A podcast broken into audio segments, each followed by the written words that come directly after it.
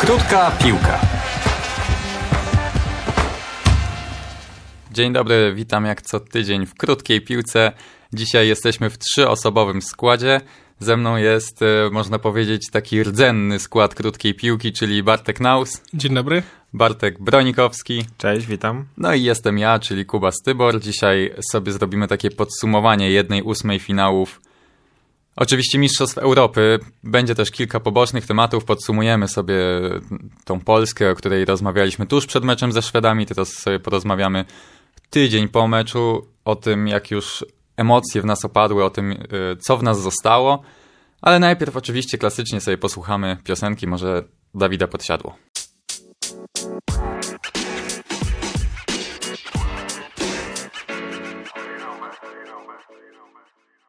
No i zakończyła się ta pierwsza nasza piosenka i musimy przejść do tego tematu, żeby mieć go już po prostu za sobą. Są za top, czy może są za do widzenia? Pożegnajmy się z Są nim. za top czy są za flop? O, bardzo mi się podoba to E, powiedzenie. Souza, nie wiem. Znaczy, ja bym go po- pozostawił na stanowisku selekcjonera reprezentacji polskiej, ale po prostu nie wiem jeszcze, czy na pewno top, czy może flop, tak? Ta Bo- eksperckość mi się podoba. Nie wiem. Czas Tego Tego pokaże. wszyscy oczekiwali od nas, że No, powiem, no, ale nie wiemy. no, takie, takie są fakty. Za, za krótko, za mało czasu dostał, za krótko jest selekcjonerem, żeby można było powiedzieć, czy jest dobrym, czy złym selekcjonerem. No wiemy, że e, jest słabym selekcjonerem pod względem mam trzy miesiące na przygotowanie zespołu na Mistrzostwa Europy. E, no to mało komu by się to pewnie udało, zwłaszcza jeżeli tak naprawdę się tej reprezentacji nie zna i no po prostu nie zna się Frank tej de grupy Boer osób. wyszedł z grupy z reprezentacją Holandii. I już w niej nie pracuje, więc ja nie wiem, czy to taki dobry przykład. E, Jak powiedział e, Jose Mourinho jakiś czas temu, najgorszy menadżer Premier League ówczesny, e, teraz okazał się chyba najgorszym menadżerem Mistrzostw Europy. Ale pomij, do tego jeszcze przejdziemy, do tego jeszcze tego przejdziemy. jeszcze Wróćmy do. Paulo Souza. Y, Więc no ja zdecydowanie bym pozostawił Paulo Sousa, przynajmniej na czas eliminacji do Mistrzostw Świata, no bo no nie ma się co oszukiwać. Przecież to by było zwolnienie przede wszystkim bez sensu w tym momencie, no bo Paulo Sousa by odszedł i musimy mieć nowego selekcjonera, który ma swój nowy pomysł i znowu coś zmieniamy na eliminację, więc wtedy i tak, i tak byśmy przegrali. Teraz prawdopodobnie, no jest duża szansa, że reprezentacja Polski i tak na mundial nie pojedzie i myślę, że wtedy najwyżej można rozliczać Sausę, czy zmierza to w sensownym kierunku, czy jednak nie. Mm, Wydaje mi się, że jednak tak, mimo wszystko po tym turnieju, ten mecz ze Słowacją, wiadomo, no pokazaliśmy się w nim ze słabej strony, ale już w meczu z Hiszpanią i w meczu ze Szwecją moim zdaniem było dużo lepiej. Ten ze Szwecją był tak naprawdę też no trochę pechowy mimo wszystko. To był taki typowy występ polskiego klubu w pucharach europejskich. No w tym wypadku reprezentacji Polski w pucharze europejskim, gdzie tracimy bramkę już na samym początku i no jestem w sumie zadowolony, że nie podcięło nam to aż tak bardzo skrzydeł. Po prostu reprezentacja Polski To wzięła się znaczy e, nam. Tak naprawdę ten mecz, umówmy się, ze Szwecją wyglądał bardzo słabo i gdyby nie Robert Lewandowski, który Nie, no tak, po prostu oczywiście. załadował dwie piękne brameczki, no to Ale my byśmy gorzej. mega zdenerwowani e, skończyli to euro. Tymczasem po prostu Robert e, otarł nam łzę, która spływała nam po oku już e, po tych bramkach Szwedów i Robert na pewno może być zadowolony z tego turnieju, również z tego względu, że wszyscy jego potencjalni kandydaci do złotej piłki, e, kontrkandydaci, no, no raczej, raczej też sobie nie dali rady, o czym też pewnie dziś porozmawiamy. E, Ale no, to, wiesz co, to może sobie od razu o tej złotej piłce chwilę, chwilę dosłownie, chwileczkę, bo e, jest jeszcze jeden kandydat do złotej piłki spoza e, kontynentu europejskiego, który sobie bardzo dobrze radzi na swojej rodzimej imprezie. Mówię tutaj o pewnym e, Argentyńczyku. Chcesz, chcesz powiedzieć, że zdążyliśmy powiedzieć o Barcelonie, mimo że tak naprawdę nie było Mimo, że rozmawiamy o Mistrzostwach Europy i Że Barcelona odhaczona. E, nie no, Ale myślę, nie no, że... słuchajcie, no Leo Messi jest absolutnym królem, już ma trzy y, tytuły zawodnika meczu. Ostatnio dwa gole i asysta w meczu z Boliwią, jeżeli Copa nie... Ameryka jednak ma pamiętam. jednak... Wydaje mi się w ogóle, żeby w piłce reprezentacyjnej się wygrywało to e, trofeum, powiedzmy tą nagrodę indywidualną, a jakby to samo to, że Messi gra super sezon nie wystarczy, bo Barcelona nie zagrała super sezonu, to znaczy nie ma Mistrzostwa Hiszpanii, e, blamaż w Lidze Mistrzów, to, to wszystko składa się na to, że to byłaby taka bardzo naciągana złota piłka i wiadomo, że zawsze są te dyskusje, No czy ale kto bardziej za- zasługuje od, e, w tym momencie, Robert. poza Robertem Lewandowskim? Takie top 3 złotej piłki w tym momencie. Mi się wydaje, że jeżeli Messi osiągnie jakiś sukces, powiedzmy nawet finał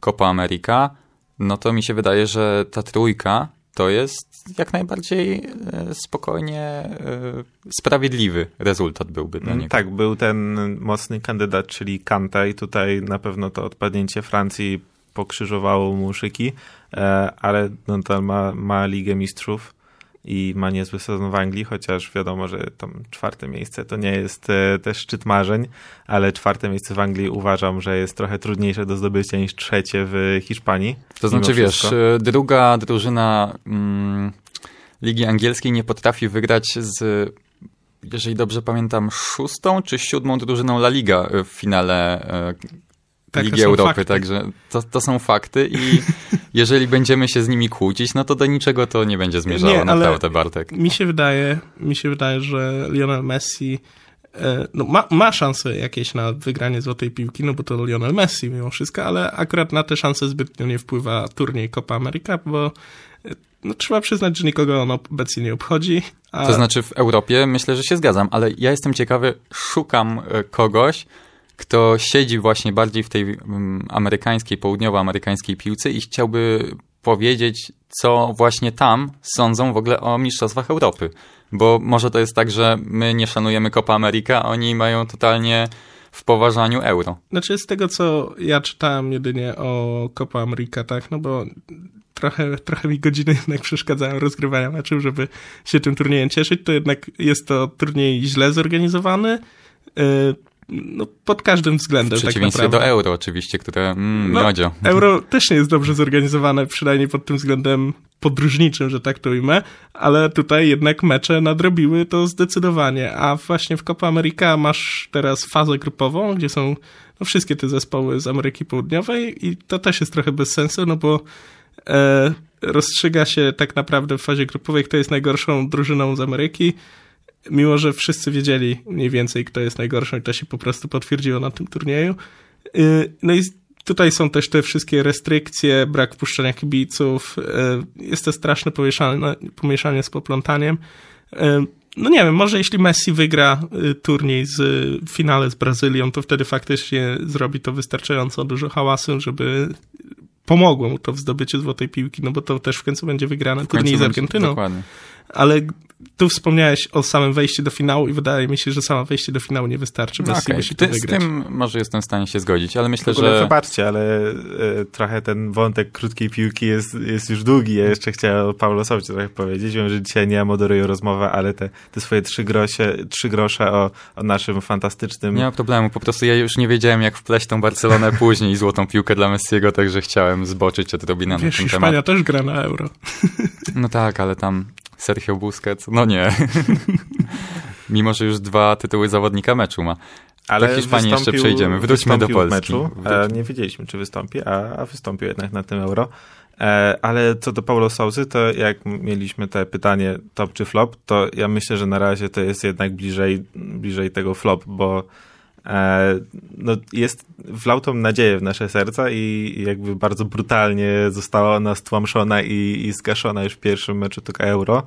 I no wiadomo, że jakby on nie mógł e, jakby wejść wtedy za Krychowiaka i nie zrobić dwóch głupich fauli na żółtą kartkę, e, ale mimo wszystko mogliśmy rozstrzygnąć ten mecz przed tą kartką i mogliśmy rozstrzygnąć go po niej, bo e, myślę, że z taką jakością porównywalną między Polską a e, Słowacją jest taka różnica, że mimo wszystko i tak powinniśmy w dziesiątkę ich dominować.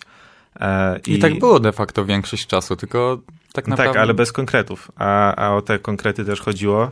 E, no bo jakby ładną grą nie zdobywa się e, no, o tytułach Punktów, tutaj nie ma co mówić, ale punktów przede wszystkim. E, I, I no, też bym go zostawił, bo zupełnie nielogiczne by było według mnie zwolnienie teraz e, szkoleniowca. Tym bardziej, że główny zarzut teraz mamy do prezesa taki, że za mało dał mu czasu, więc e, zwolnienie go teraz i wrzucenie na taką głęboką wodę, jaką, są, jak, jaką jest eliminacja do, do Mistrzostw Świata, to byłaby następna głupota i zresztą taki krok na sam koniec kadencji, bo już e, w sierpniu musi e, oddać komuś to stanowisko. Ale no Sousy na razie nie ma co oceniać dobrze i można mieć nadzieję dalej co do tego, że wreszcie będzie dobrze, no ale na razie tak nie jest. I ja mam tutaj taką teorię, że jakby można zbudować drużynę na, na dwa sposoby. To znaczy, albo jest kolektyw, gdzie jest 11 równorzędnych zawodników, albo jest zespół zbudowany wokół gwiazd i tych, powiedzmy, rzemieślników wokół nich. Wydaje mi się, że Polska musi być tym drugim typem zespołów, bo jest bardzo duży rozstrzał umiejętności w naszej kadrze, bo kiedy na lewym wahadle gra Pucharz, a na ataku gra Lewandowski, no to mówimy tutaj o, o naprawdę ogromnej różnicy w umiejętnościach. I, I wydaje mi się, że właśnie 5 lat temu na Euro też tak ten zespół był zbudowany wokół indywidualności, e, wspieranych przez chociażby Mączyńskiego czy, czy Jędrzejczyka. E, i, I teraz nawet nie wiem, czy Souza miał czas w ogóle, żeby do takich wniosków dojść, żeby, żeby poukładać to na tyle, żeby wyeksponować talent Zielińskiego, Lewandowskiego czy e, i ciężko następnego znaleźć, czy Krychowiaka. Klicha? E, Klicha. No, Or, Oraz Lęczyk miał takie to był, powiedzenie. To był w ogóle chyba najdłuższy monolog w historii krótkiej piłki, także to zaraz e, tablicę Or, z orderem miał takie powiedzenie, tylko chcę powiedzieć, że e, piłka nożna to jest taka gra, e, gdzie dziesięciu najlepszych zawodników podaje między sobą piłkę, a później jedenasty ją traci. I wydaje mi się, że właśnie w reprezentacji Polski doskonale było widać ten przypadek, no głównie koło Tymka Puchacza, ale też nie ma co się chyba skupiać na nim, no bo Grzegorz Krychowiak też nie pomógł w tym turnieju. Ogólnie sam jakby ja kiedy widziałem e, Płachetę, który wchodził na boisko, to mi się nóż w kieszeni otwierał, bo to co ten chłopak pokazał to też był to było totalne dno i ja nie wierzę, że nawet Szymański na tym wahadle nie pokazałby więcej. Nie Frankowski, ale przynajmniej asystę zrobił. Frankowski przynajmniej zrobił asystę, a tymczasem e, Płacheta nam zawalił ostatnią bramkę tak. ze Szwecją, nie wracając się. I od tego zacząłbym w ogóle ocenianie tych zawodników.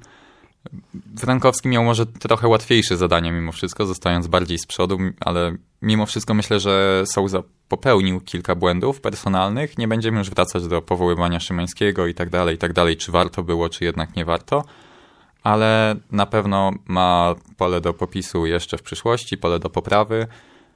I faktycznie też uważam, że niezbyt dobrym pomysłem byłoby zwalnianie tuż przed y, tymi w sumie jeszcze ważniejszymi, już w tym momencie najważniejszymi meczami, jakie w najbliższym czasie zagra reprezentacja Polski, czyli eliminacjami do mundialu po prostu. To by było pogodzenie się tak naprawdę z odpadnięciem z tych eliminacji i budową już na kolejne eliminacje do Mistrzostw Europy, tak? Tak, tym bardziej, że Paulo Souza chyba pokazał, że on faktycznie buduje tą reprezentację, bo ona nam się zaczyna podobać, zaczyna grać w ładny, efektowny sposób, mimo że e, były już powtarzane te słowa o tym, że Polska powinna tym 4-4-2 e, zostać do końca życia i z, konter, i z konterki grać tylko.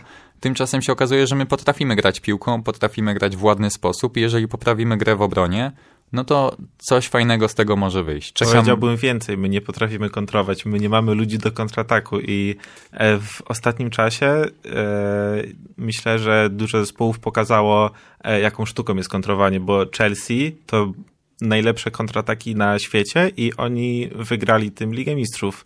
E, w lidze angielskiej popisał się ten West Ham, który wcześniej próbował grać pięknie piłką, e, a teraz imponował jeszcze bardziej e, kontratakując. Często na poziomie nawet Chelsea i, i widać jak to się przełożyło na wynik. A a my nie potrafimy tej sztuki kontrataku, no bo... W przypadku naszego kontrataku to musi wyglądać laga na Roberta i... No właśnie, a ciężko to nazywać kontratakiem. Dokładnie. Tak, no jeszcze pół roku temu to było e, prostopadła piłka na e, Grosika. Grosickiego i 5 e, na 6 sytuacji to była strata i w tej szóstej może wreszcie jakieś zagrożenie powstanie. I no naprawdę nie, nie widzę tutaj jakby potencjału, poza tym, że mamy zawodników, którzy szybko biegają, tylko że ci zawodnicy jednocześnie nie najlepiej piłką operują, e, co na pewno było widać w przypadku tych wrzutek Puchacza, prawda? Mamy na pewno też kilku młodych zawodników. Mam nadzieję, że się rozwiną, przejdą do tych mocniejszych europejskich klubów, czy to mówię o Salzburgu, czy to o nawet Unionie Berlin w przypadku Puchacza.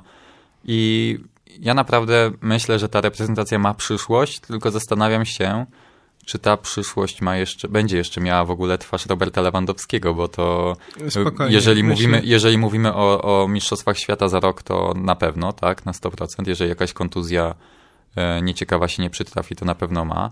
Ale czy już na przykład kolejne euro ma twarz Roberta Lewandowskiego? Mi się wydaje, że jak najbardziej. Wydaje mi się, że Robert Lewandowski to jest piłkarz, który spokojnie będzie grał, póki będzie mu się chciało, a jeśli będzie mu się chciało, no to będzie- grał tak długo, jak, nie wiem, obecnie na przykład Zlatan Ibrahimowicz.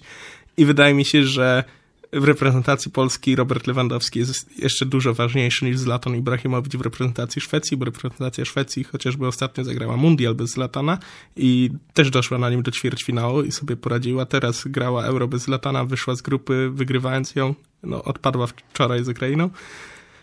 Więc moim zdaniem, jeśli tylko Robertowi będzie się chciało, to spokojnie może być twarzą i nie tylko kolejnego mundialu i euro, ale jeszcze również mundialu po tym, no bo to będzie miał wtedy 38 lat jakoś. I to jest spokojnie obecnie czas, w którym mógłby grać w piłkę nawet z jakiegoś Lecha Poznań, gdyby, gdyby chciał wrócić do Polski. Wielki powrót do Lecha Poznań.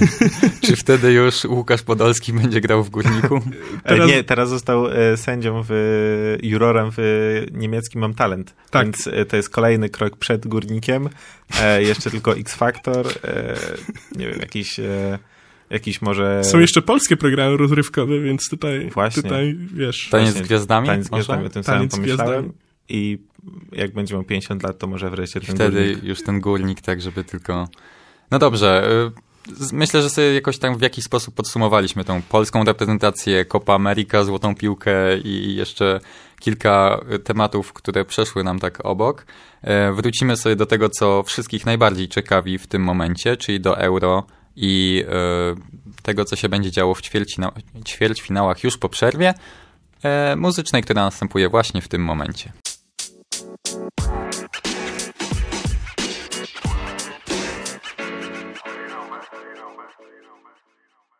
No i przejdźmy sobie w końcu do tej jednej ósmej finałów Mistrzostw Europy 2020, a w zasadzie w nawiasie 2021. Słuchajcie, porozmawiamy sobie chyba na początek e, jednak o tym najlepszym dniu w historii chyba w ogóle piłki nożnej, bo nie wiem, czy przypominacie sobie w ogóle, żeby kiedykolwiek w ciągu jednego dnia było więcej emocji niż e, przedwczoraj, kiedy był ten dwumecz Francji ze Szwajcarią i Hiszpanii z Chorwacją. Myślę, że historia się tworzy na naszych oczach, bo na pewno jak e, nasi dziadkowie, ojcowie wspominają jakieś ciekawe momenty swojego życia, to te wielkie turnieje dla Polaków, to, to ja za swojego jakby świadomego kibicowania na takich dużych turniejach nie pamiętam e, aż takich niespodzianek i, i aż takich emocji. E, I takich e, comebacków jeszcze, bo takie e, tutaj może bardziej remontada, bardziej używana w świecie piłki nożnej, ale dużo, dużo błędów było, ale takich błędów, które lubimy, które prowadzą do, do emocji i, i w rezultacie do świetnego widowiska. I jeszcze w ogóle te odpadnięcie faworytów, to też Zawsze Cała, smaczek. cała grupa śmierci już e, odpadła generalnie w Tak, jednej no, ósmej, bo zarówno Niemcy, zarówno martwi. Portugalia, jak i Grupa śmiechu. Francja. E, Muszę się kompletnie zgodzić z Bartkiem Brońkowskim, bo faktycznie ja również nie pamiętam za swojego świadomego kibicowania lepszego turnieju niż ten. E, Oglądam, oglądałem wszystkie od Mistrzostw Świata 2010, te Mistrzostwa Świata tak średnio, ale, ale pamiętam chociażby Koreę Północną. No i muszę powiedzieć, że lepszego turnieju nie pamiętam. Nawet, nawet ten turniej ostatni, gdzie przecież Polacy sobie bardzo dobrze poradzili, to... no, Nie to mówisz głównie- o Mistrzostwach Świata w no, Rosji. no, no właśnie. Oczywiście, że nie.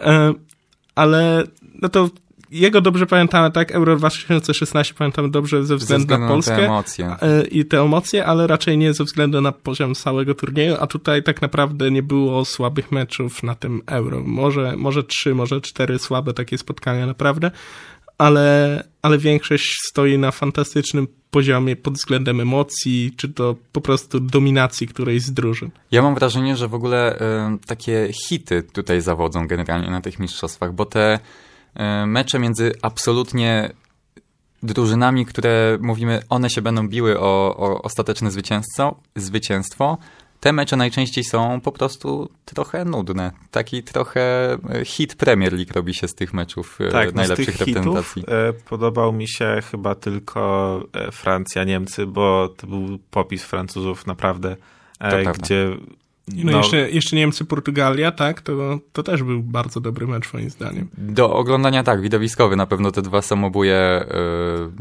sporo emocji zafundowały wszystkim.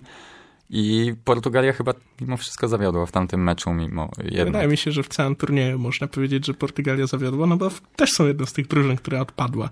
Są jedną z drużyn, które odpadły, ale czy odpadnięcie z jednym z dwóch głównych faworytów do wygrania tych mistrzostw, bo mi się wydaje, że Belgia po fazie grupowej zdecydowanie zasługiwała na to miano, razem z Francją, chyba. Ale właśnie, ten mecz Belgii z Portugalią to również taki raczej flopy był w porównaniu do innych No i właśnie o tym mówię, bo tutaj tylko jedna, co prawda bardzo ładna, ale bramka Torgana Azarda i sam mecz taki trochę przechodzony, to znaczy przechodzony, może nie przechodzony, ale jednak y, tam było dużo walki, mecz walki i, i nie za bardzo się coś Typowy, y, działo. Może nie poniedziałkowy, ale wczesno-piątkowy mecz ekstraklasy. Tak, no ale koniec końców wtedy Portugalia miała jednak więcej szans na to, żeby wpakować piłkę do siatki przeciwnika i nie skorzystali z tego. Przede wszystkim tam chyba Diego Jota tak e, pudłował. E, no i trochę na własne życzenie, bo, bo Belgia też nie grała super, bo wiemy, że skład mają na pewno nawet na wygranie całego turnieju, ale tego akurat w tym meczu nie pokazali i, i byli do ugryzienia, więc myślę, że E, tak na papierze to nie wygląda dla Portugalii tak źle, bo ta Belgia wydaje się rzeczywiście od nich mocniejsza, e, ale jednak ten kontekst i okoliczności powodują, że mogą czuć niedosyć Portugalczycy. Belgowie przede wszystkim teraz y, dwa poważne osłabienia, ponieważ zarówno Kevin De Bruyne, jak i Eden Hazard nie zagrają w ćwierćfinale. Czy to w ogóle y, zatrzyma ich?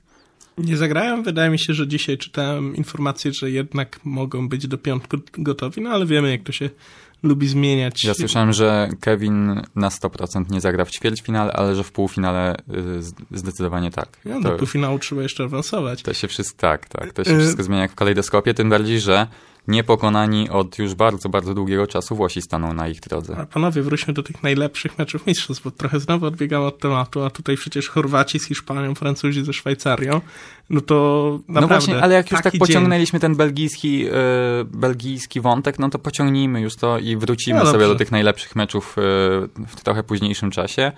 Yy, Belgia-Włochy. I jak widzicie ten ćwierćfinał, jak on się będzie malował, w obliczu tego, że Włosi bardzo męczyli się z Austriakami, a Belgowie męczyli się z Portugalczykami. Tak, no to w pewnym sensie można uznać za wcześniejszy finał.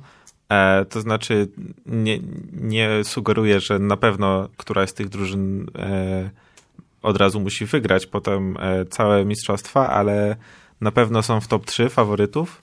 E, obok nich bym upatrywał jeszcze Anglii, tylko że do tego jeszcze przejdziemy. W tych Anglików nie wierzę, żeby cokolwiek wygrali. Z, no tak, z... tylko że Anglia ma tak prostą tabelkę, e, tabelkę, drabinkę, przepraszam, że to aż be, to będzie wstyd, jeżeli Anglia nie awansuje do finału. No Anglia, tak, ale w tym Ukraina finalu 0-1. W finale już na pewno na kogoś mocnego trafią, więc... Yy, tak, to prawda. No do tego, do, do finału myślę, że nie, nie będzie większego problemu, chociaż no do tego jeszcze przejdziemy, ale, ale na pewno i Belgię i Włochy bym e, jakby wyżej stawiał, w, gdybym miał obstawiać e, wygranego całego turnieju. Moim zdaniem tutaj duże znaczenie będzie jednak miało to, że Włosi grali tą dogrywkę. E, Belgowie mimo wszystko rozstrzygnęli swój mecz w ciągu 90 minut. Teraz wiemy, że no, było trochę mało sprawiedliwości w tym kontekście odpoczynku pomiędzy poszczególnymi fazami, chociażby w Szwajcaria, Francja. Trzeba pamiętać, że Francuzi mieli łącznie trzy dni mniej odpoczynku niż y, Szwajcarzy i jednak to było już widać w dogrywce.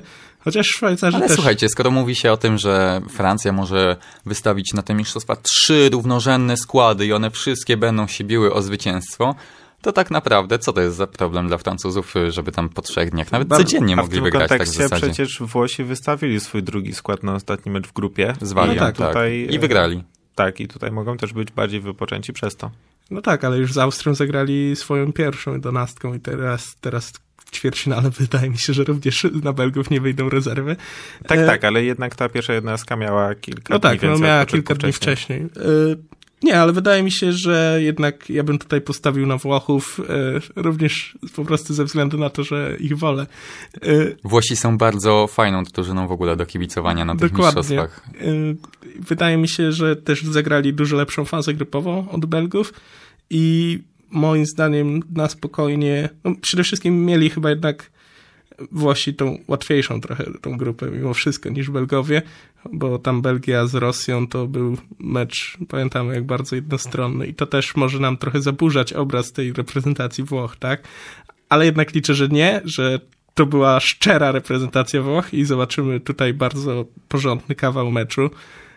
Jest na to zdecydowanie potencjał i mam nadzieję, że ci Włosi awansują. Ja w ogóle mam taką nadzieję, że, no bo obydwie drużyny zagrały dobrze w jednej ósmej i mam nadzieję, że to był ten jeden mecz e, przestoju dla nich i, i teraz już wrócą do, do tego, czego oczekujemy od nich, bo i od Włochów, i od Belgów oczekujemy najlepszej piłki i mam nadzieję, że teraz będą już to dostarczać, że to naprawdę będzie taki ćwierćfinał na noże e, do, do ostatniej minuty. E, a kto wygra, to no, Tutaj już nie będzie kalkulacji tak naprawdę, bo e, mówiło się o tym, że Francuzi, do których już przechodzimy sobie powoli, e, zlekceważyli po prostu Szwajcarów i oni już myśleli o tym, jak to będzie grać z Hiszpanią prawdopodobnie w ćwierćfinale. Tymczasem Belgia, wiedząc o tym, że będzie się mierzyła z Włochami, no to na pewno na pewno podejdzie poważnie do tego spotkania. Tak, no to ma do siebie ten system best of one, gdzie gra się jeden mecz i ono wszystkim decyduje. Ja to bardzo lubię w turniejach, że tutaj nie można kalkulować, o czym no, boleśnie prze- przekonali się Francuzi.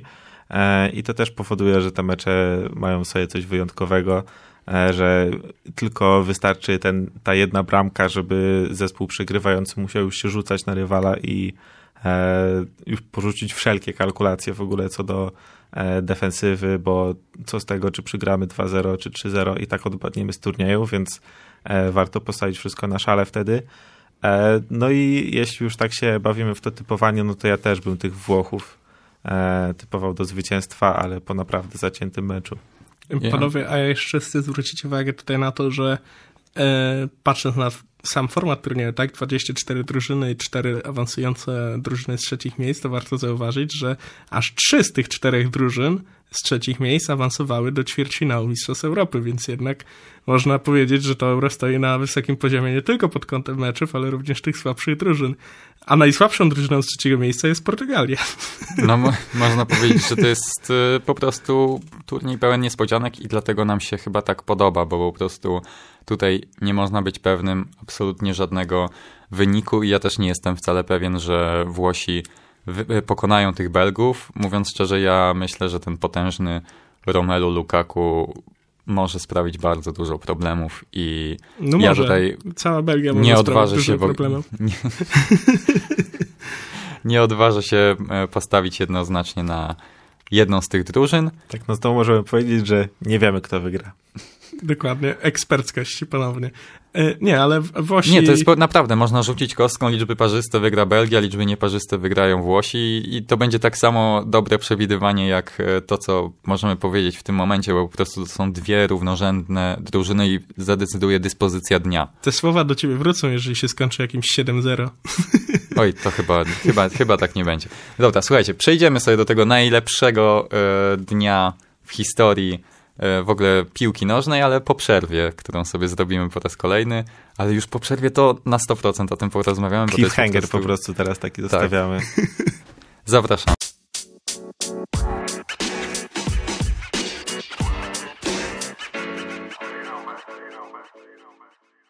Panowie, Dania wygrywa 4-0 z Wali... Nie, żartuję, żartuję. Przechodzimy sobie do najlepszego e, dnia w historii piłki nożnej. 3 do 3, na 100%. Na 100%. 3 do 3 i 3 do 3, tylko inaczej. Jedyna różnica między tymi spotkaniami E, jest taka, że e, ostatecznie Szwajcarzy wygrywają w rzutach karnych, a Hiszpanie już w dogrywce rozstrzygnęli to spotkanie. Można powiedzieć, że e, mecz Francuzów ze Szwajcarią to była taka rekonstrukcja meczu z Hiszpanii z Chorwacją, ponieważ dokładnie w identyczny sposób padały bramki i można było mieć wrażenie po prostu, że, że to jakieś umówiły się te zespoły no przede wszystkim... na stworzenie takich emocji, ale no emocje, jakie towarzyszyły mi przez cały tamtejszy dzień, e, były niesamowite i chciałbym, żeby taki dzień w piłce się powtórzył. Przede wszystkim e, najlepsze uczucie było takie, że ja się zastanawiałem trochę, e, Francja, Szwajcaria, po takim meczu to nie wiem, czy mi się, ale dobra, obejrzę. I tutaj, proszę Państwa, dostaliśmy mecz jeszcze lepszy niż ten poprzedni, mimo wszystko, moim zdaniem, no bo zakończył się jednak wygraną underdoga, to zawsze ma swój dodatkowy smaczek. E, tutaj w meczu Chorwacji z Hiszpanią Chorwaci świetnie walczyli, no ale ostatecznie stało się to, co no można było podejrzewać, że się stanie. Odkupienie Alvaro Muraty, tego, tego można No i właśnie, no to przejdźmy sobie tak chronologicznie do tego pierwszego meczu, który rozpoczął się o godzinie 18, czyli Chorwacja, Hiszpania, pierwszy gol zdobyty w tym e, meczu, no totalnie kuriozalny. To podanie praktycznie z połowy boiska Pedriego do Unaja Simona i Unai Simon stwierdził, że nie przyjmie tym razem tej piłki i, i po prostu odbiła się od niego i wpadła do bramki. No chyba czy, o, może tak, z was zapytam. Czy to był najbardziej kuriozalny gol samobójczy tych mistrzostw? Czy może jednak Dubrawka w meczu z Hiszpanią popisał się jeszcze no bardziej? Właśnie, właśnie chciałem wspomnieć jeszcze o Dubrawce, bo już myślałem, że o nim zapomniałeś. No i nie wiem. Na korzyść Simona przemawia to, że no, Dubrawka się potem nie poprawił, a Simon potem naprawdę już E, Obronił dwie... kluczową, miał kluczową interwencję generalnie w końcówce meczu, kiedy tak naprawdę Chorwacja mogła strzelić jeszcze czwartą bramkę Hiszpanii. E, tak, i jeszcze obronił e, gol na 2 do 1 chyba, e, znaczy e, potencjalny gol na, na 2 do 1, gdzie tam łokciem zatrzymał e, piłkę. To było jeszcze w pierwszej połowie. Tak, tak. Przemyślałem sprawę i wydaje mi się, że jednak Dubrawka przede wszystkim, już oceniając całą sytuację, to mimo wszystko Unai Simon nie wrzucił sobie piłki do własnej bramki, a Dubrawka właśnie to zrobił. Unai Simon y, zabrakło wyszkolenia. Tak Koncentracji tak chyba zabrakło. Koncentracji. Na pewno nie wyszkolenia. Mi się wydaje, że tutaj była taka nonszalancja po prostu w tym podejściu do piłki, bo e, wydaje mi się, że gdyby był krok e, w przód, to, to nie byłoby tego samobuja. Gdyby był krok w tył, to nie byłoby tego samobuja. Po prostu stanął w najgorszym miejscu, w jakim mógł stanąć, tuż przed tym miejscem, gdzie się odbijała piłka.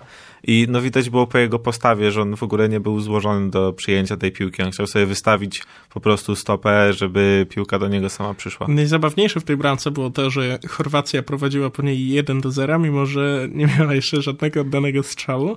I tak, no, wyglądała bardzo słabo. strzałów celnych 1 do 0. To wyglądała tak bardzo słabo w tym momencie, tak? Do tej 20 minuty, jeśli dobrze pamiętam. No to nie było Chorwatów na boisko, na boisku, później dalej ich nie było tak naprawdę, chociaż już, już trochę sensownie się bronili, już częściej atakowali. E, no ale Hiszpanie dalej dominatorzy.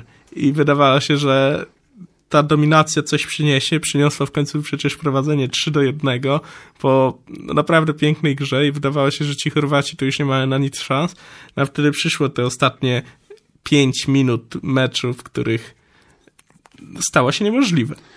Stało się niemożliwe i Chorwaci wyrównali po dwóch pięknych kontrakt i, i w ogóle nie wiadomo było, co się dzieje, bo e, przede wszystkim w ogóle dziwne decyzje Luisa Enrique, który koniec końców z tego meczu wyszedł obronną ręką, bo mimo wszystko po raz pierwszy od 2012 roku e, przeszedł w jakiejkolwiek e, imprezie mistrzowskiej dalej niż do e, w ogóle do ćwierćfinału doszedł. Ale prześlizguje się ta Hiszpania. Prze, no. Prześlizguje się, natomiast według mnie bardzo nieracjonalna decyzja, żeby ściągnąć świetnie wyglądającego w tym meczu Erika Garcia.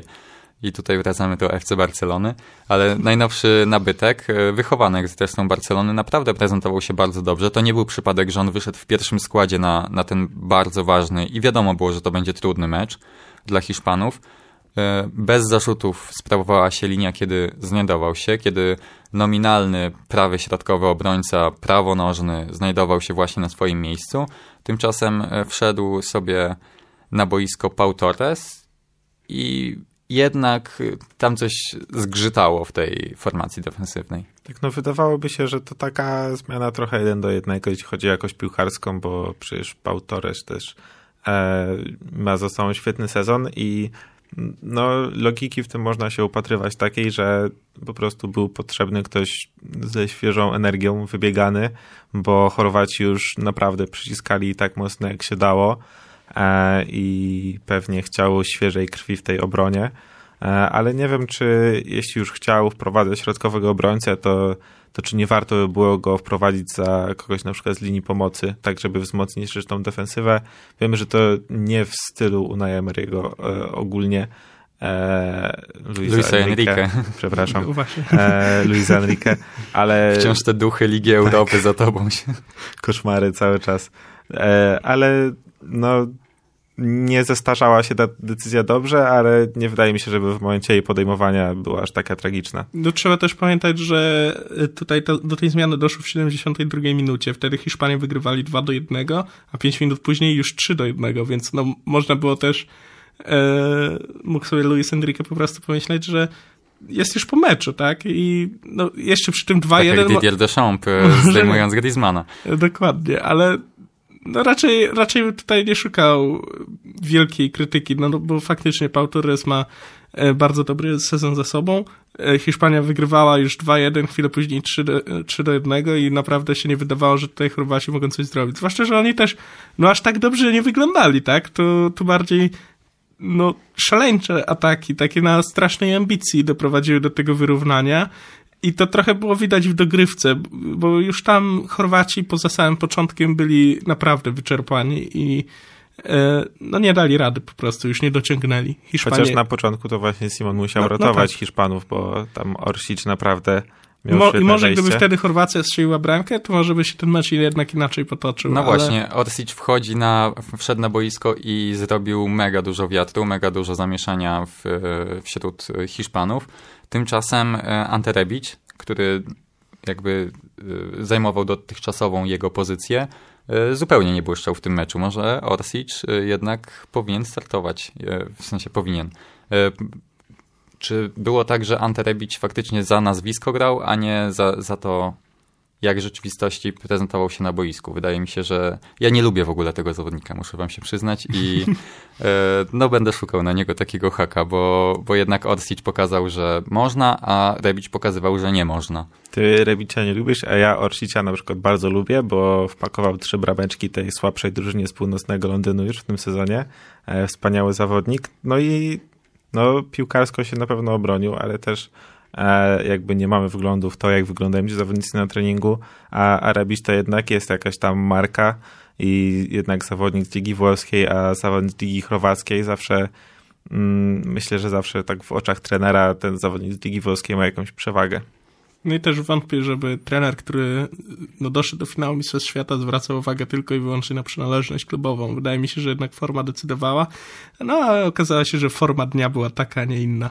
Ale jak jesteśmy e, w ogóle w rozmowie o jakichś winnych w, u Chorwatów, no to tutaj trzeba Guardiola e, wspomnieć, bo to, co ten człowiek robił, bo gol Aspilicuety, on go wpuścił przed siebie, w ogóle nie było tam żadnego pojedynku, a Aspilicueta naprawdę, on nie wygrywa po, po, pojedynków powierzchnych za dużo, to nie jest, to nie jest zwykle jego rola.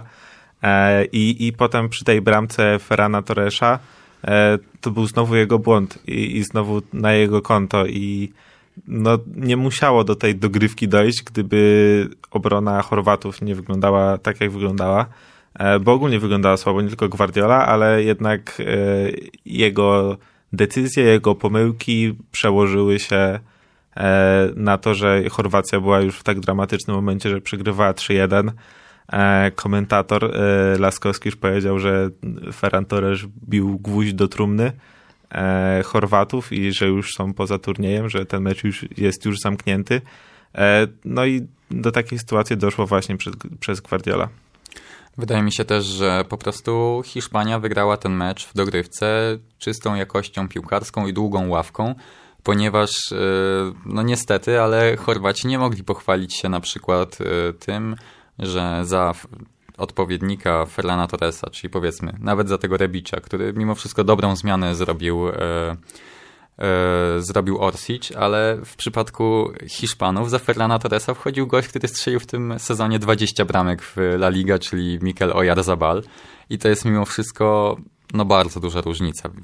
Też e, chciałem zauważyć, że absolutnie można było w końcu, można było się zachwycić grą Alvaro Moraty, bo on naprawdę tak ciągnął ten swój zespół, strzelił tą chyba najważniejszą bramkę na 4 do 3 w dogrywce w setnej minucie.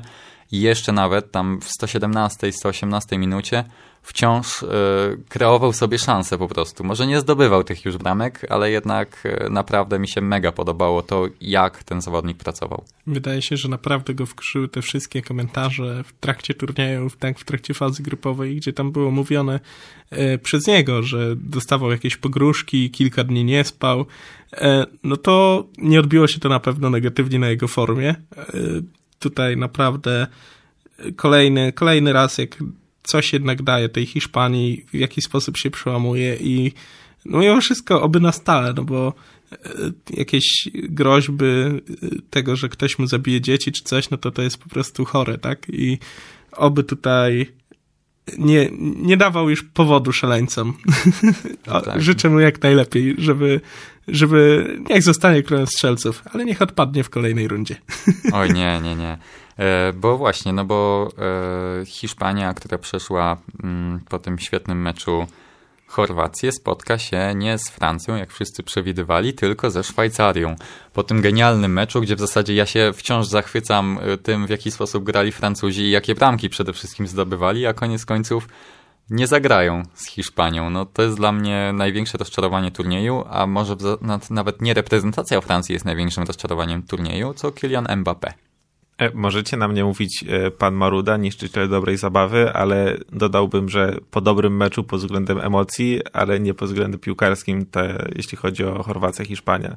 Nie wydaje mi się, żeby to było na takim wysokim poziomie piłkarskim rzeczywiście. To znaczy było nierówne pod względem zawodników, bo niektórzy faktycznie nie zagrali dobrego spotkania.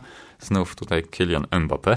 E, ale byli też tacy, którzy zachwycali. Na przykład to, co wyrabiał Paul Pogba w środku pola, to jakie piłki posyłał. Tak, tak, to ale jeszcze Bartek... się odnosiłem do Chorwacji Hiszpanii. Aha, dobrze. Do poprzedniego e, tak, meczu. Tak, na koniec. E, nie, mi się wydaje, że oba mecze przede wszystkim się bardzo dobrze oglądało i tak naprawdę poziom piłkarski e, nie ma aż tak dużego znaczenia, jeżeli mecz się dobrze ogląda, tak? A tutaj poziom emocji zdecydowanie e, no, rekompensował ewentualne niedociągnięcia tak, taktyczne. Pamiętam, nie pamiętam, który, który trener to powiedział, ale e, był e, na jednej z konferencji ktoś powiedział, że e, taki idealnie zagrany mecz kończy się 0-0 i drużyny rozchodzą się do swoich szatni obie niezadowolone.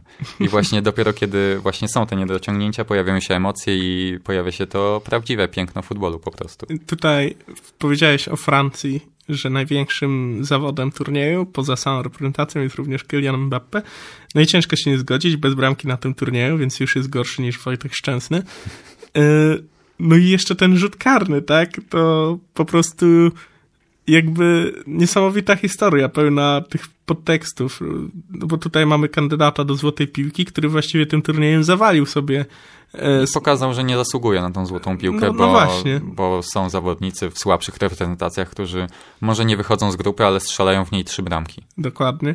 No i klubowo, klubowo też tutaj nie miał najlepszego sezonu, jeśli chodzi o zespołowość, tak, że przegrało przecież e, ligę no, z 34-letnim Turkiem, który na, nawet nie wyszedł z grupy, więc widzimy, widzimy.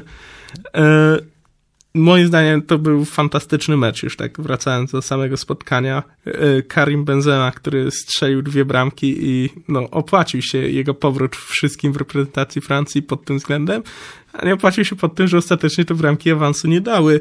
I tutaj ta pogoń Szwajcarów za wynikiem e, w zasadzie taka sama, tak samo fantastyczna i emocjonująca jak pogoń, pogoń Chorwatów. Te, te emocje na twarzy kibica szwajcarskiego, to wydaje mi się, że już wszyscy widzieli i wiedzą o co chodzi, z minuty na minutę jak się zmieniły, tak? Bo tam Szwajcaria przecież strzeliła nieuznaną bramkę chwilę, chwilę przed tym golem na 3 do 3, jeśli dobrze pamiętam. Tak, tak. I no właśnie. właśnie ile Kylian Mbappé zmarnował okazji, nie policzyłem dokładnie, ale teraz tak z pamięci mogę przypomnieć co najmniej trzy dogodne, gdzie mógł strzelić bramkę a właśnie e, zawodnik, który wszedł na boisko, e, Gawranowicz, wcześniej, szczerze mówiąc, za bardzo nie słyszałem o tym zawodniku, a strzelił pierwszego gola, który potem okazał się, spalo, e, że to spalony, ale następny gol już był zaliczony i przy tym zachował się lepiej niż Kylian Mbappé w całe, we wszystkich okazjach w całym meczu, bo przełożył sobie tą piłkę na prawą nogę, pięknie przymierzył i no, na pewno nie po tej stronie boiska. Nie od zawodników e, w tym kolorze koszulek spodziewaliśmy się takich pięknych zagrań. A we Francji chyba dostarczyli nam tylko tego e, Benzema i Pogba, bo naprawdę szkoda jest mi tych zawodników, bo Pogba znowu pokazał, że jest zawodnikiem na pewno turniejowym, reprezentacyjnym. E, kibice Manchester United naprawdę muszą płakać, jak widzą ale, e, różnicę no jakości. właśnie, ale przecież w Juventusie Pogba pokazywał dokładnie to samo, co w reprezentacji Francji obecnie. Może to jest kwestia po prostu klubu, który nie potrafi wykorzystać jego talentu i ogromnych umiejętności. E, myślę, że zobaczymy to w następnym sezonie, bo nie sądzę, żeby Pogba został w Manchesterze. E, no, mówi się o tym, że Manchester, czytałem sobie o tym wczoraj, bo tak myślałem sobie, a po tym meczu, tak jeszcze sobie przeglądałem, ile ten Pogba zarabia, bo do takiej Barcelonki, no to ojen, jak on by tam z Pedrim i De Jongiem wyglądał, no to by było... Kolejny raz wtrącenie z Barceloną. On był bardziej łączony akurat z Realem, ale to chyba już dwa sezony On już temu, był łączony ze wszystkimi największymi klubami. Też także... prawda. Czyli Śląsk Wrocław, mówicie, faworytem do przejęcia.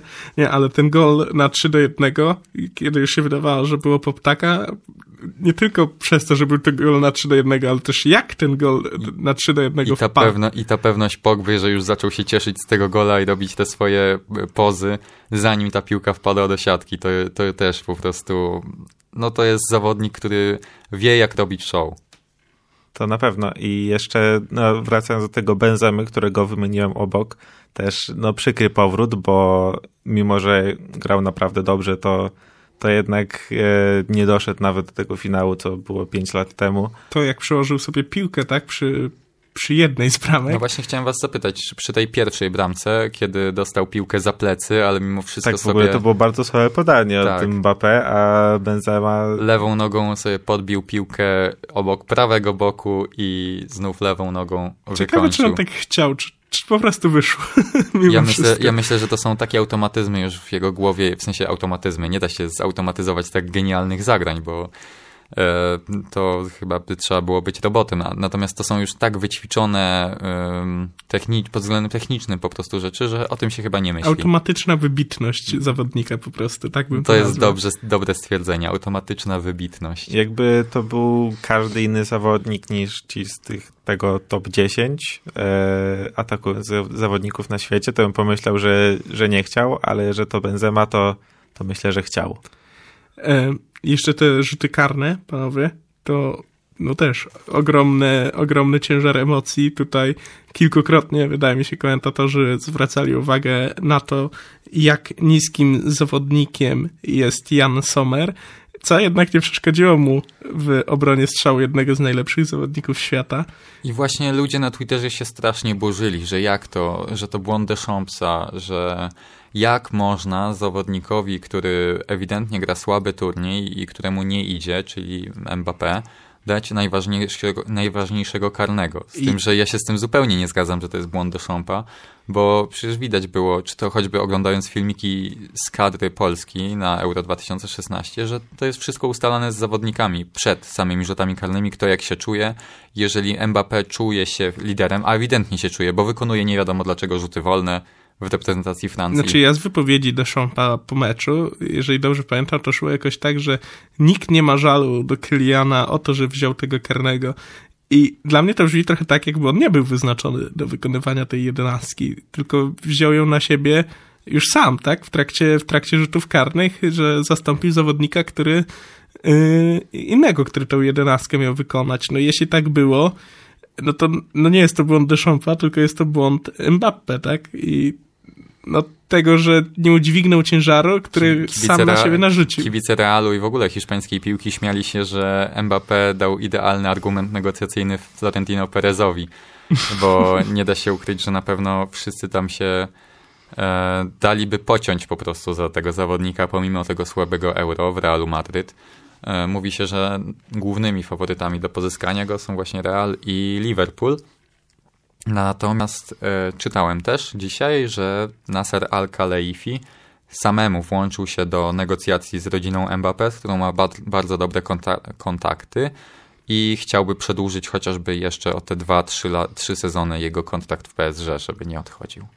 Mówi się o nawet 50 milionach euro netto za sezon, a to jest, e, patrząc na ogromne podatki we Francji, naprawdę kupa pieniędzy. Ale już o zawodnikach francuskich powiedzieliśmy sporo, a jednak ze szwajcarskiej to doceniłbym również Zubera, który e, nie był jakby pierwszym zawodnikiem reprezentacji Szwajcarii w trakcie tego turnieju. Tak naprawdę dopiero w poprzednim meczu wywalczył sobie występ od pierwszej minuty w tym i od razu dał asystę, tak? Przy, przy pierwszym golu, który no, był ogromną niespodzianką, tak? No bo przecież to Szwajcarzy w 15 minucie chyba tą pierwszą bramkę zdobyli i to było ogromne zaskoczenie, zresztą po świetnej wrzutce.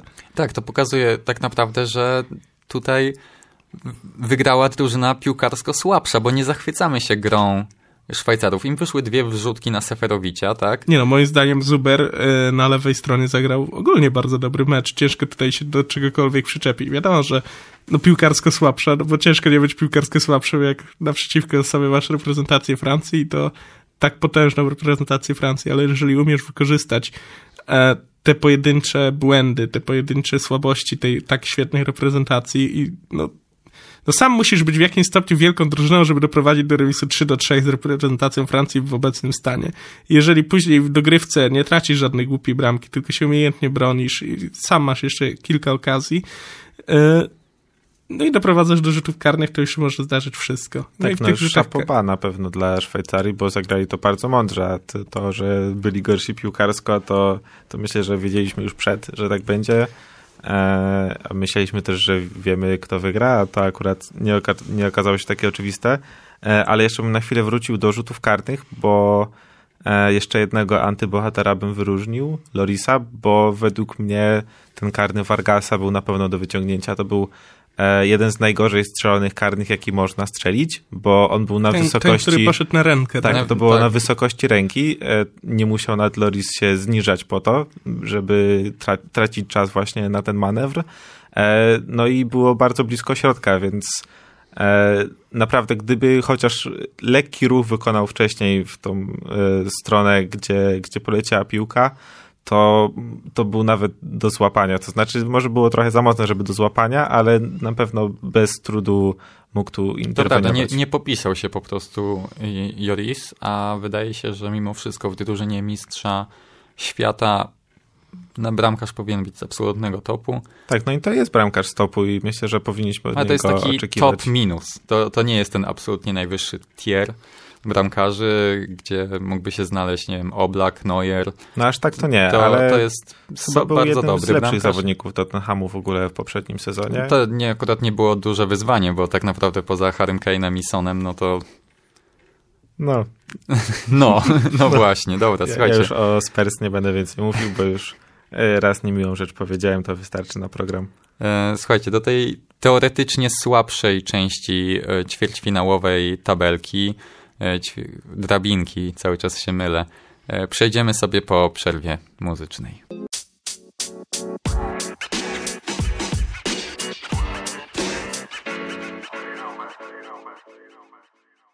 I pozostałe drużyny z tej drabinki. W ćwierćfinale zmierzy się Ukraina z Anglią i Czechy z Danią. Może na początku zaczniemy sobie od tej Ukrainy i Anglii, bo to jest najświeższe wydarzenie, bo te mecze wydarzyły się wczoraj. Jeżeli chodzi, może najpierw od tej Anglii z Niemcami zaczniemy. Mnie rozczarował ten mecz. Po raz kolejny mecz Anglików mnie, nie, mnie rozczarował i uważam, że to jest po prostu najbardziej tragiczna z dobrych reprezentacji do oglądania i nie mam zamiaru im kibicować w ani jednym promilu nawet. Football's not coming home, przynajmniej nie dla Kuby Stebora. E, tutaj na pewno w ogóle zrozumiałem football snob coming home i to trochę pasuje w sumie do zachowania Anglików po tym meczu z Niemcami. Mi się wydaje, że to był najgorszy mecz jednej ósmej. Tak po prostu do oglądania pod względem emocji. No jeszcze e... Włochy, Austria mogłyby się kłócić z tym. Ale... Nie, ale Włochy, Austria to jednak miałeś underdoga, który walczy o coś, a tutaj miałeś Anglię i Niemców, czyli każda z tych drużyn była faworytem do, jest dalej Anglia faworytem do wygrania Mistrzostw Europy. Przy obecnej drabince to już w ogóle, no przynajmniej do finału powinni, powinni się dostać. To był po prostu bardzo nudny mecz e, w pierwszej połowie przede wszystkim, w drugiej połowie już było też, lepiej. Też, też ale był było nudny. lepiej. E, przynajmniej Anglicy w końcu coś zrobili i w końcu wydaje mi się takim bardzo ważnym wydarzeniem jest to przełamanie się Harry'ego Kane'a i ta bramka wydaje mi się, że może być bardzo ważna dla niego w, w kontekście ćwierćfinału, półfinału i ewentualnego finału. Tak, ale w ogóle Harry Kane, no to do tej 70 minuty to można było zapomnieć o tym, że on jest na boisku. No tak. I to nie, nie też do końca z jego winy, bo naprawdę tam słabo wyglądała ta, ta tranzycja z, z linii pomocy do ataku, powiedzmy. E, tym zawodnikiem, który miał to robić na początku był Bukayo Saka, który e, no ogólnie gra dobry turniej, ale to też nie są do końca jego strefy, to, to nie to, w czym on się czuje najlepiej i kiedy wszedł Jack Grealish, to było widać tą zmianę, bo to jest właśnie taki, taki zawodnik idealny w to miejsce, e, gdzie we współpracy z Kainem może przypominać nawet Sona trochę, bo, bo też może grać, e, gdzieś tam cofać się na pozycję numer 6, e, zabrać piłkę i e, przedryblować kilku zawodników i, przenieść zagrożenie pod pole karne przeciwnika. No i zresztą przy obydwu akcjach bramkowych ten Jack Grealish, który wszedł z ławki, miał swój udział przy czym raz miał chyba bezpośrednią asystę, a przy pierwszym golu miał asystę drugiego stopnia. E, I, i zresztą było widać ten e, schemat, bo przy obydwu golach mieli udział Shaw, Kane i Grealish i to na pewno wyróżniający się zawodnicy w Anglii, przy czym no, w, w pierwszej sytuacji finalizował to Sterling, I mówimy teraz o tym meczu od 70 minuty, a to dlatego, że przed tym nie ma o czym powiedzieć. Naprawdę, to była tragedia. E, jedyny zawodnik, który rzeczywiście wyróżniał się wcześniej, to Jordan Pickford, który kiedy zakłada e, koszulkę reprezentacji Anglii, to nagle staje się nowym zawodnikiem, w ogóle top światowy, powiedzmy, przynajmniej tak jeśli chodzi o ten eye test z, z wczoraj. E, a tutaj mieliśmy tylu dobrych zawodników i w Niemczech, i w, Aust- i w, i w Anglii, i no nie pokazali nam za dużo. A czy w ogóle Southgate'owi powiedzą na tym turnieju, że Jadon Sancho siedzi na ławce, czy to już jest w ogóle stracony turniej dla tego zawodnika? Bo ja mam wrażenie, że tutaj potwierdza się taki, takie powiedzenie, a nie w zasadzie nie wiem, czy to jest powiedzenie, ale że Anglicy po prostu niezbyt szanują kogokolwiek, kto gra poza wyspami.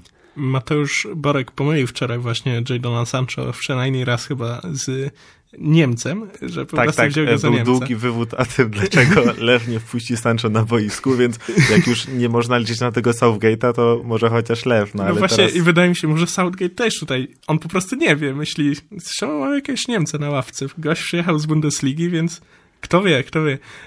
Ale ja chciałem się jeszcze odnieść tutaj do słów Bartka Brejkowskiego, że nie pomagali Kane'owi reprezentacji Anglii i to jest absolutna prawda. Ja obserwując Kane'a w tym meczu miałem flashbacki z reprezentacji Polski. To, te, to było dosłownie takie samo granie, czyli jakaś laga na Kane'a, może się uda, może przejdzie. Kane próbujący coś tam zrobić z piłką, co zresztą mu wychodziło, tak? To sam powiedziałeś przy pierwszym golu. Kilka, e... kilka fajnych fauli na pewno e, złapał, e, Dokładnie. jeżeli można tak powiedzieć. E, dał się sfaulować w dobrych miejscach i no, to no była właśnie, najlepsza Tu mamy reprezentację tak Polski, gdzie no, od Roberta Lewandowskiego trzeba wymagać jednak takich rzeczy, no bo nie jesteśmy na tyle dobrą reprezentacją, żeby tu zdominować, a to jednak jest reprezentacja Anglii, gdzie no, przynajmniej fragmentami powinna dominować z reprezentacją Niemiec i ostatecznie to zrobiła, tylko no właśnie do tej 70 minuty to nie wyglądało zbyt dobrze. Ale środek pola Anglików, może tak, może nie tylko środek pola Anglików wyglądał tragicznie, bo środek pola Niemców również wyglądał strasznie i ciężko jest po powiedzieć cokolwiek dobrego w ogóle o tym meczu.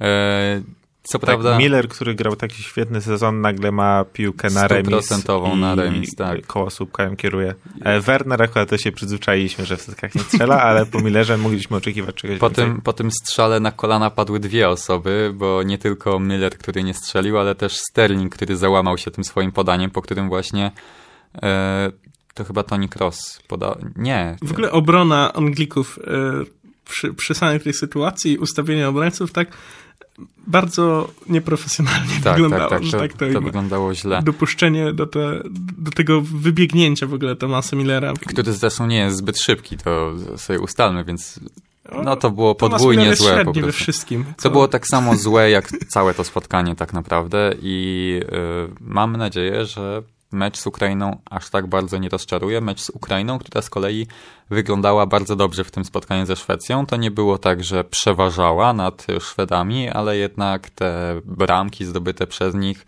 bardzo przyzwoitej urody. Tak ja Pierwszy tak gol- myślałem właśnie, że wisi ten gol dla Ukrainy w powietrzu, bo było dość wyrównanie, ale tak mi się wydawało, że Ukraina była w tym meczu po prostu konkretniejszym zespołem i no Szwedzi nie, nie pokazali jakby tego, co pokazywali w fazie grupowej tej swojej e, wielkiej organizacji, bo tutaj tego nie było. No i na pewno przyczynił się do tego e, faul e, Danielsona, który no bandycko wszedł w Bandycko. to kolano. Nie, Tak. wiem, nie wiem dokładnie, e, czy tam, co, co dokładnie się stało. E, nie pamiętam, któremu ukraińskiemu zawodnikowi. wydaje mi się, że ostatecznie e, była mowa już o zerwanych więzadłach kilkukrotnie, ale chyba, chyba jeszcze nie ma dokładnej diagnozy. A zawodnik ukraiński był to, wydaje mi się, No, nieważne, tak czy inaczej Danielson naprawdę no, nie popisał się przy tym zagraniu i jeszcze w ogóle zdziwienie jego przy tym, jak, dostał, jak zmieniona została poważnie ta jego żółta kartka na czerwoną, no dla mnie jest y, niezrozumiałe i naprawdę po tym faulu cieszyłem się, że odpadają Szwedzi. Tak, to też był taki moment, kiedy, bo ogólnie podchodząc do tego meczu nie miałem za bardzo swojego ulubieńca, tak po prostu włączyłem sobie, żeby obejrzeć e, dobrą piłkę, powiedzmy, ale po tym faulu zacząłem... Po to się właśnie włącza mecz Szwedów z Ukrainą, Dokładnie żeby dobrą to. ale to piłkę była dobra obejrzeć. piłka. E, Znaczy, na pewno była lepsza niż w meczu z Anglii z Niemcami, tak? To prawda, to prawda. E, O dziwo. Przecież ten pierwszy gol dla Ukraińców, to mieliśmy tu świetne kluczowe podanie do Jarmołenki, świetną asystę Jarmołenki, no i świetne wykończenie Zinczenki, tak? Tak, Ja to- w sumie nie wiem, czy ta asysta Jabroniki była rzeczywiście, rzeczywiście świetna, bo wyszło to efektownie, ale czy to w ogóle było dobre podanie? Czy to było podanie, które stwarzało takie realnie duże zagrożenie na, na bramkę? Bo mi się wydaje, że Znaczy, takie Nie wiem, woleje nie wiem ale ja się często. chwyciłem za głowę, kiedy to Szwedzi, zobaczyłem i... Szwedzi powinni doskoczyć bardziej do Zinczenki, wydaje mi się mimo wszystko, no bo on to sobie zdążył przyjąć tak, tak dość nieporadnie tak naprawdę i oddać mocny strzał, więc wydaje się, że ktoś może tam powinien szybciej zareagować, ale moim zdaniem podanie było genialne.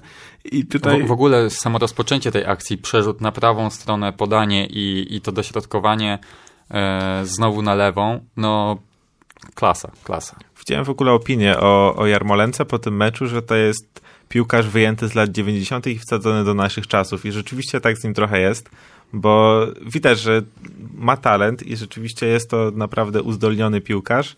E, no ale jednak coś w tej karierze klubowej nie idzie, a kiedy przychodzi e, ta gra w reprezentacji, to, to potrafi być liderem i I pamiętam, jak Polska grała w eliminacjach do Mistrzostw Świata 2014 z Ukrainą i były właśnie obawy przed tymi skrzydłami Jarmołeczko Konoplianka i oni nas absolutnie zniszczyli wtedy. Chyba 3 do 1 się skończyło spotkanie, a my jeszcze ściągaliśmy z emerytury e, Mariusza Lewandowskiego tylko dlatego, że grał na Ukrainie. E, I zna tą ligę. No nie wyszło to najlepiej, ale no właśnie wtedy bardzo, bardzo się rzuci, rzucało w oczy, jak dobrze to są zawodnicy, jak dobrym zawodnikiem jest Jarmołenko.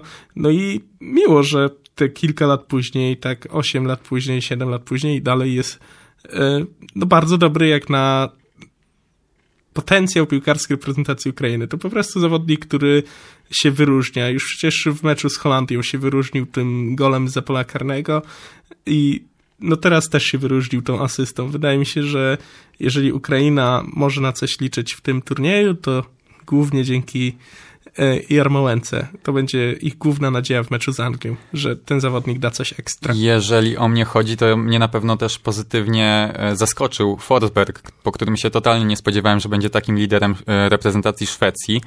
Tymczasem on po prostu robił rzeczy niesamowite, zarówno w tym meczu, jak i na całym tym turnieju. I po prostu, no jedno wielkie wow, no bo on tak naprawdę mógł zmienić bieg wydarzeń tego meczu, gdyby nie obijał tych słupek, No słupków właśnie. i poprzeczek.